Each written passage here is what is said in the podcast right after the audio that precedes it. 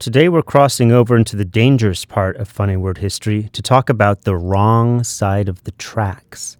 Where does that saying come from, and where are these tracks exactly?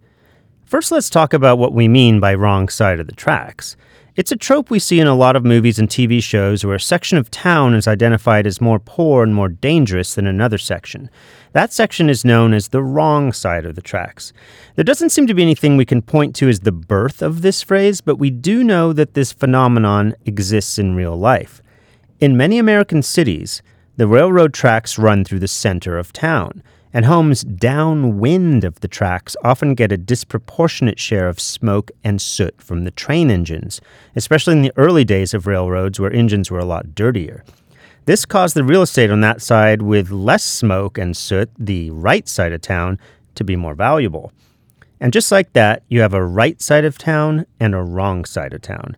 This may have been exaggerated a little in Hollywood movies, but yeah, it's a real thing, and the saying is stuck with us, just like poverty.